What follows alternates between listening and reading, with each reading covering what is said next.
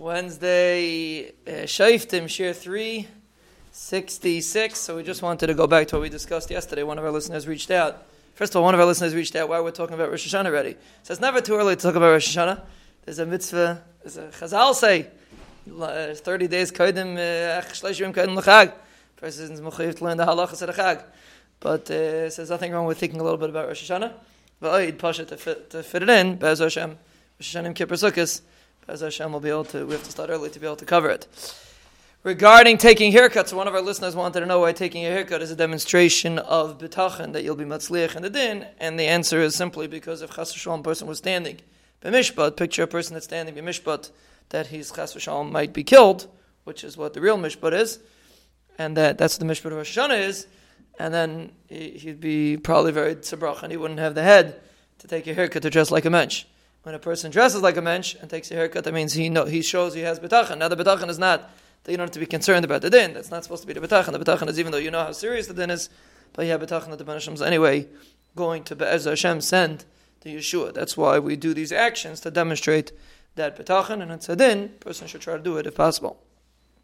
Moving on to the halachas of what we add in Rosh Hashanah and Aseres Metshuva. So we add a Melech HaKadosh, and Melech HaMishpat. If a person forgets a Melech HaKadosh, we know you have to go back.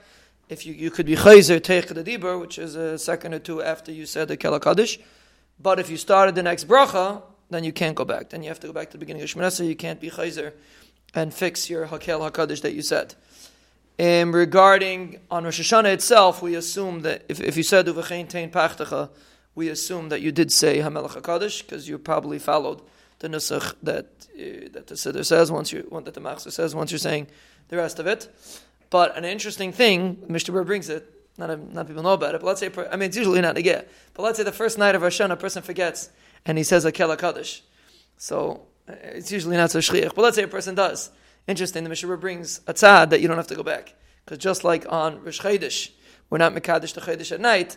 So, so to Rosh Hashanah, the first night Rosh Hashanah, if you say a Melech HaKadosh, if you say a Kela Kaddish, you do not have to go back. Mishabur is misubik about it, but most places can say that if a person forgets and excellently says Hakel HaKadosh do not have Roshana, first of all, he needs some serious help because he's time spacing out. First night, you know, afterwards I hear, but the first night Roshana is a serious issue, but I'll leave it to them as Allah If a person forgets Hamelach HaKadosh and he accidentally says Hakel HaKadosh on the first night, only the first night, on the first night of Roshana, then we are Makel and you do not have to go back.